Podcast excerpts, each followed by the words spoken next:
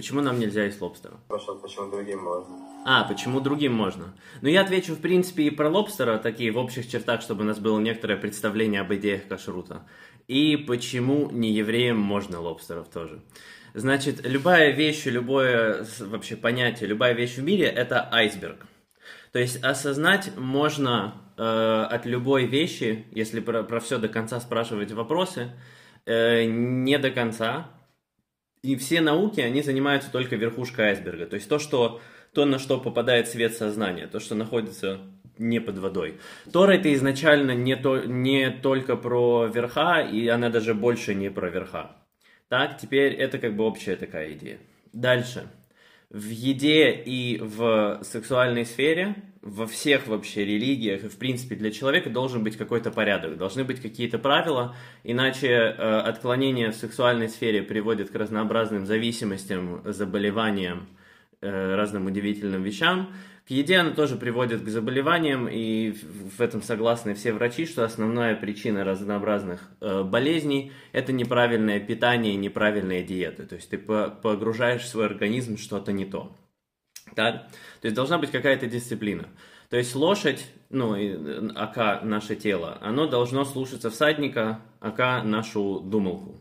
То есть пожиралка должна слушать голову. Иначе, если лошадь делает все, что хочет, и всадника не, э, и всадника не слушается, то тогда этого получается очень странная история, и всадник, э, скорее всего, с лошади слетит, и она по нему, э, ему сделает что-то неприятное. У меня тоже были один, пару раз не очень хорошие отношения с лошадьми, я какое-то время катался, учился, Одна лошадь меня укусила вот, вот сюда, я носил еду другой вот так через этот, через хлеб, через ее загон, и несколько раз я вот так вот пронес горсть другой лошадки, а, там мне меньше нравилось. Она меня больно вот так вот укусила сюда. Они кусаются достаточно больно. Один мой друг от нее убегал, прыгнул на двухметровый забор, пока убегал.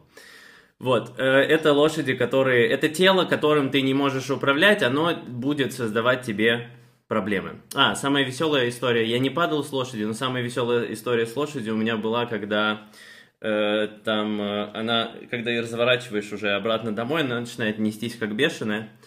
Э, и там были елки, елки ровно такого, такой высоты, ну, колючие такие, реально большие елки с очень длинными вот такими вот ветками.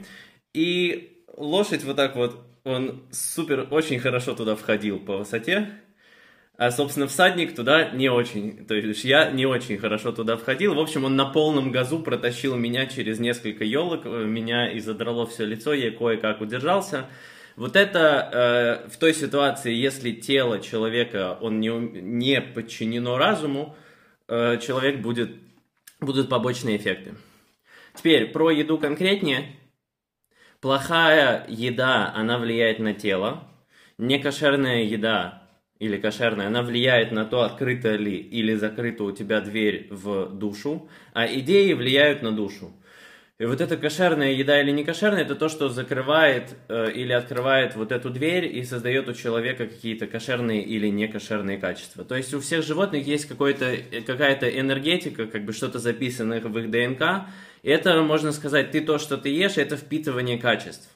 То есть закрывание души для духовной восприимчивости или раскрытие души.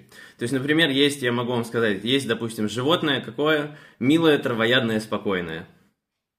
Окей, у вас как бы одна картинка. Ну, это какая-нибудь коровка, там, я не знаю, какой-нибудь жирафик, не знаю, что там, да? Вот, а есть, которые жрут потомство, едят отходы, есть животные-каннибалы, да, то есть и у них очень разный настрой, разные интересы, э, очень разная энергетика. Есть паразиты.